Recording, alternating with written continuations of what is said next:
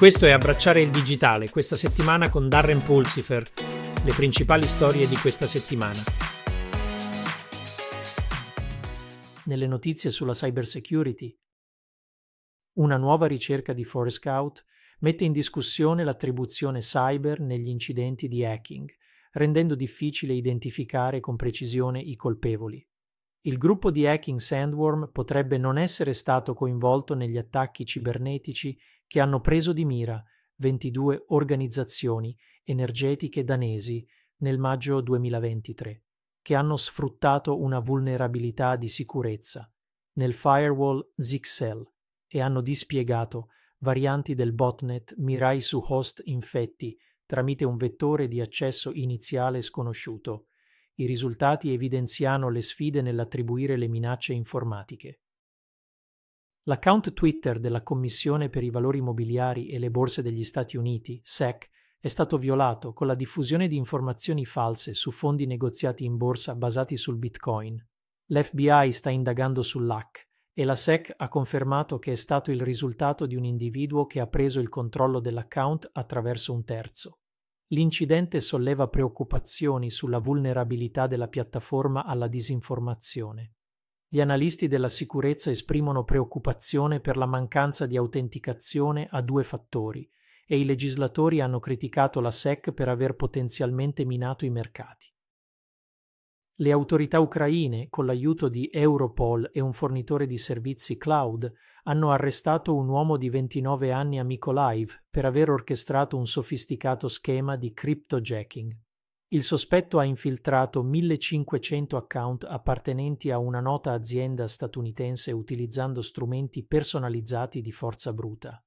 Ha creato oltre un milione di computer virtuali per garantire il funzionamento del malware, guadagnando oltre 2 milioni di dollari in profitti illeciti. Il cryptojacking sfrutta le credenziali compromesse sulle piattaforme cloud, consentendo l'uso non autorizzato delle risorse di calcolo per estrarre criptovalute L'arresto del sospetto ha avuto luogo il 9 gennaio.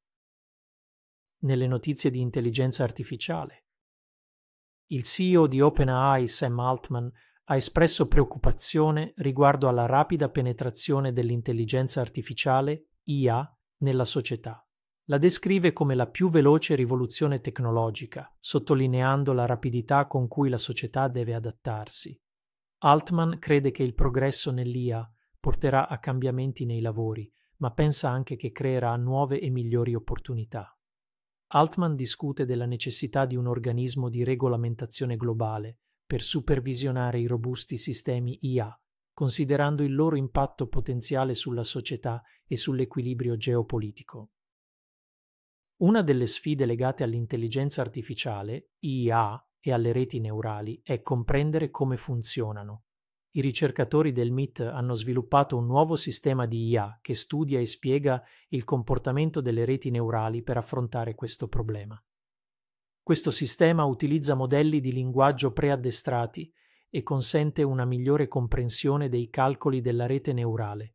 Inoltre, i ricercatori hanno introdotto il benchmark FIND per valutare l'accuratezza delle tecniche di interpretazione. Nonostante alcune limitazioni, il benchmark FIND è uno strumento prezioso per valutare l'efficacia delle procedure di interpretabilità.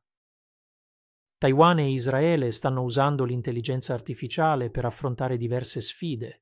Taiwan ha impiegato strategie innovative per contrastare l'interferenza straniera nelle loro elezioni, utilizzando strumenti di intelligenza artificiale per segnalare contenuti fuorvianti, stabilendo iniziative anti-disinformazione e monitorando Internet per la manipolazione delle informazioni. Nel frattempo, l'esercito di Israele utilizza un sistema di intelligenza artificiale chiamato Il Vangelo per localizzare i bersagli più rapidamente, riducendo le vittime civili e identificando tunnel e lanciatori di missili di Hamas. Nonostante le preoccupazioni riguardo agli errori algoritmici e al numero di morti tra i cittadini palestinesi, L'uso dell'intelligenza artificiale da parte di Israele è visto come un potenziale cambiamento di gioco nella guerra tattica. Nelle notizie sull'edge computing. Gli Stati Uniti e l'Unione Europea hanno concordato una roadmap congiunta per un programma di etichettatura dei consumatori per prodotti per la casa intelligente e dispositivi connessi. Il programma presenterà un marchio di fiducia cyber sulla confezione del dispositivo per indicare la conformità con gli standard di sicurezza. La Federal Communications Commission sta guidando l'iniziativa e mira a finalizzare la politica e gli standard entro la fine del 2024. Il programma informerà i consumatori sulla sicurezza cibernetica dei dispositivi IoT, promuovendo consapevolezza e sicurezza. La connettività IoT 5G dallo spazio è all'orizzonte, espandendo il computing edge oltre la tradizionale produzione in mattoni e malta. Iridium Communications ha recentemente lanciato il Project Stardust, un servizio di rete 5G che sfrutta la sua costellazione di satelliti in orbita bassa terrestre. Il servizio è progettato per supportare servizi 5G, dispositivi IoT, messaggistica, servizi di emergenza e tracciamento degli asset. Iridium ha iniziato a testare il servizio nel 2023 e prevede di lanciarlo commercialmente nel 2026. Nel 2023 IoT ha visto sviluppi significativi come la direttiva sulla cybersecurity NIS 2 dell'UE, licenziamenti da parte di importanti attori tecnologici che influenzano l'IoT, il 5G nello spazio e iniziative guidate dalla sostenibilità.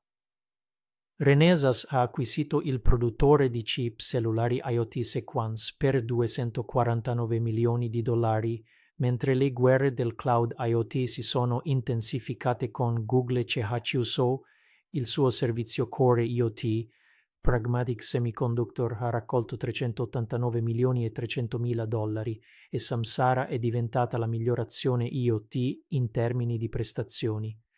L'India ha avviato il dispiegamento nazionale di contatori intelligenti e i progressi dell'IA generativa e dell'IoT si sono combinati per fornire riparazioni guidate e insegnare ai robot con sistemi di visione.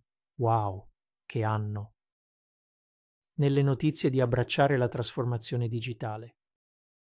Questa settimana Darren ospiterà il suo podcast con due interviste. La prima intervista si concentrerà sulla sicurezza Zero Trust in 5G e la seconda si concentrerà sul miglioramento dell'assicurazione dei dati nelle architetture cloud concentrando l'attenzione sull'abbracciare Zero Trist. Ascoltando potrai imparare sulle ultime trasformazioni digitali.